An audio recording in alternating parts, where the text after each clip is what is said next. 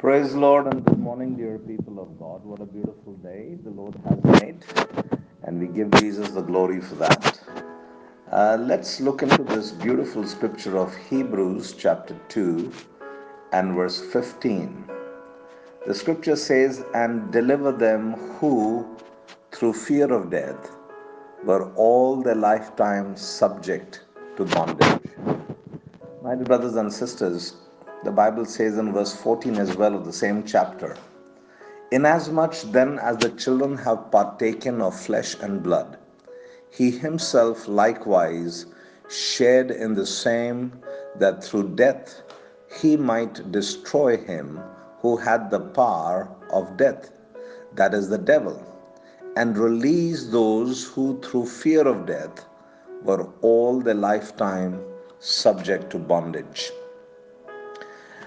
You know, I was reading about a writing by theologian Adolf Harnack, and he said this, that Christ's grave was the birthplace of an indestructible belief that death is vanquished and there is life eternal. It is useless to cite Plato, useless to point to the Persian religion and the ideas and literature of later Judaism.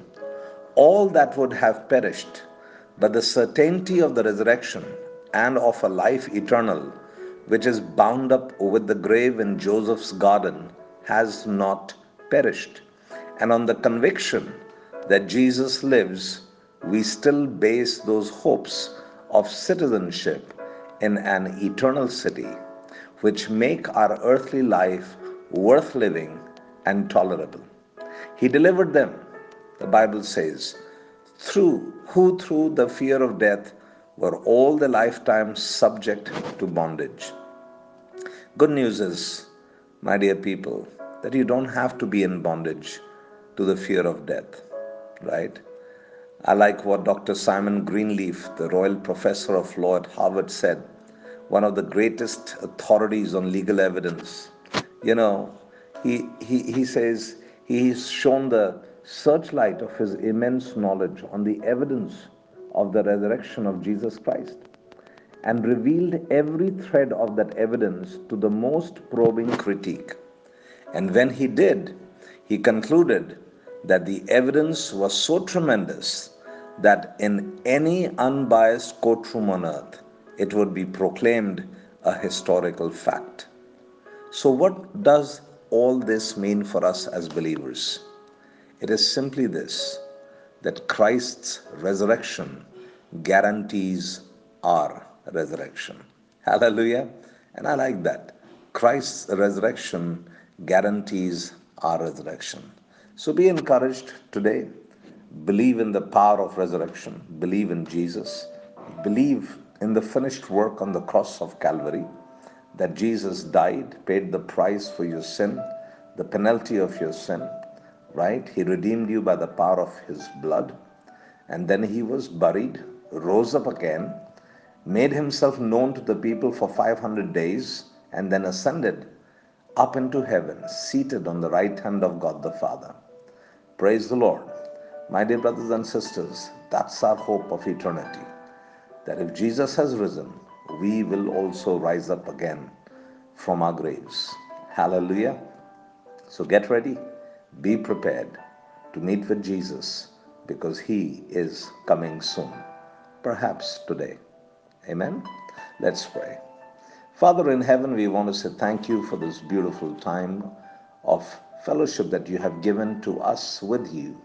Lord, that we could hear your voice, we can hear your word, and we can get encouraged to know that you are our Savior, our Deliverer, our Redeemer.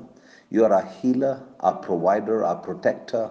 You are a God who prospers us in every area of our lives. You desire that we will thrive, and we will be, O Lord, in constant communion with the Holy Spirit, so that we will be found in the vine and will bear much fruit. I pray, Lord, thank you for your resurrection. I bless you for your resurrection and the hope of resurrection that you have granted unto us in our spirit and in our soul. And Lord, I thank you. Father, I thank you today as your flock steps out into their jobs, into their businesses, and running the errands for the day. I release your great grace and glory to abound upon them. Bless them, be with them, uphold them with your right righteous hand, and keep them from the evil one. Flourish and prosper them. I pray for the ones who may be sick in our midst, O Father. I send forth your word of healing and wholeness to prevail upon their bodies and upon their mind in the name of Jesus. For your, by your stripes, we were healed and made whole. Even before you could pay for the penalty of our sin and die on the cross, you were beaten thirty-nine times on your back, that by your stripes we will be healed. Hallelujah. And Lord, two thousand years ago, you have accomplished that work, and we are healed, the Bible says. We thank you for that, and we give you the praise and the glory. In Jesus' most holy, mighty, and matchless name we pray. Amen and amen. Hallelujah. God bless you, my dear people of God. Have a great, big, wonderful day ahead of you, a fantabulous weekend before you, and remember to honor the house of God, honor the saints of God, and worship Christ in the congregation of the saints this Sunday. God bless you, and bye.